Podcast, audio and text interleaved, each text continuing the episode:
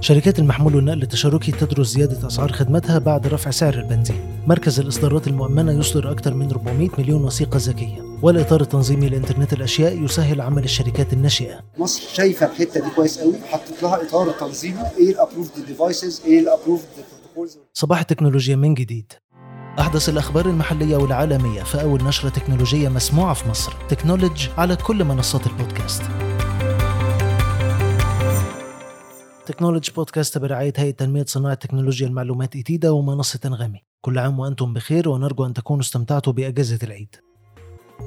أصدر مجمع الإصدارات الذكية أكثر من 400 مليون إصدارة ذكية منذ إنشائه حتى أبريل الماضي وفق تقرير صادر عن مجلس الوزراء.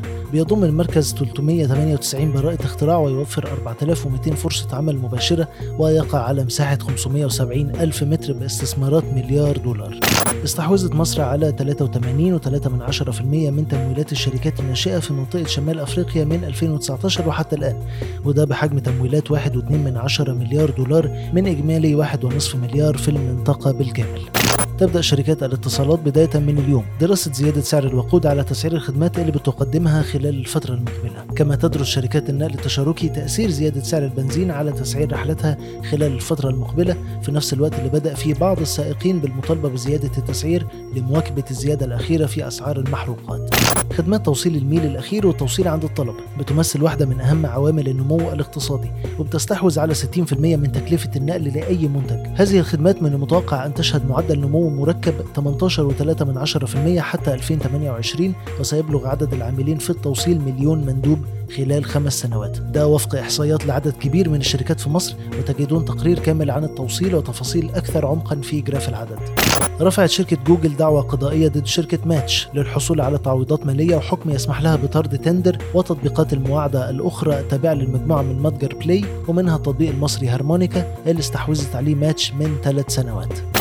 انترنت الأشياء أصبح واحد من أهم الخدمات الداعمة للصناعه نيرة عيد رئيس التحرير تكنولوجي استضافت عمرو نور الرئيس التنفيذي لشركة IoT مصر للحديث عن شكل الخدمة وطرق استقبال السوق لتلك الخدمات.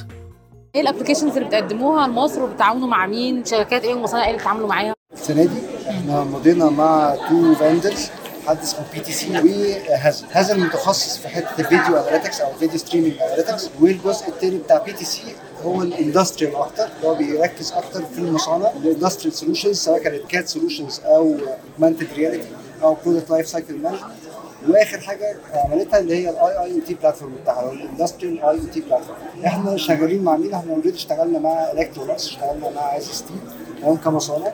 تمام لسه ما ابتديناش مع حد خالص في موضوع ال smart cities بس المبهر عن PTC حاجتين بصراحة. هي عندها references كتير بره مصر عندها في أمريكا وعندها في أوروبا وعندها في ايجا الحاجة الثانية المميزة فيها إن هي recognized by كل ال third parties أو evaluation organization زي جارتنر زي فورستر زي IDC هي في ال leaders دايما.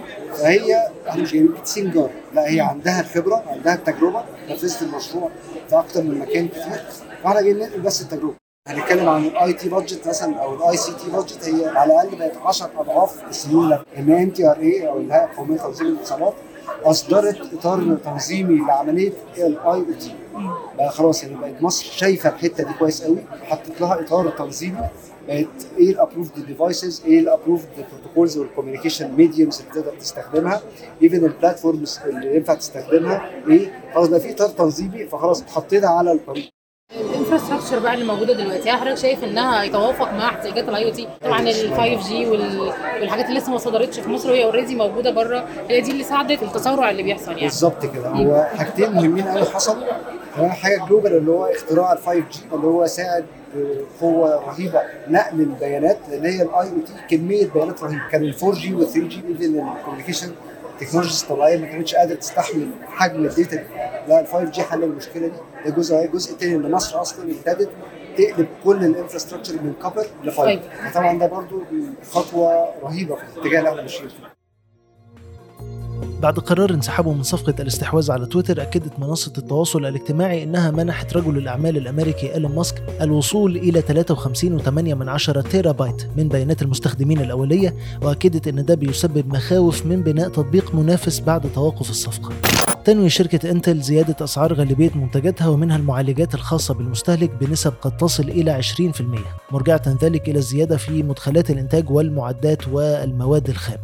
أعلنت شركة نتفليكس التعاون مع مايكروسوفت للبرمجيات لطرح خطة جديدة للاشتراكات بتتضمن إعلانات وتأتي بأسعار أقل من المطروحة حاليا من نتفليكس.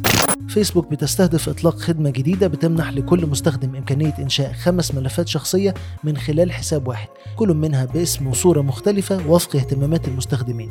وفي الوقت نفسه قررت الشركة إيقاف خدمة البودكاست من على الصفحات في ظل التوسع في الفيديوهات القصيرة الريلز. تابعنا جميعا الأزمة الأخيرة الخاصة بتسريبات وثائق أوبر واللي بتتهمها بالتواصل مع القيادات السياسية واستخدام الضغط للتوسع في الدول المختلفة وإيقاف أي جهود لمواجهتها.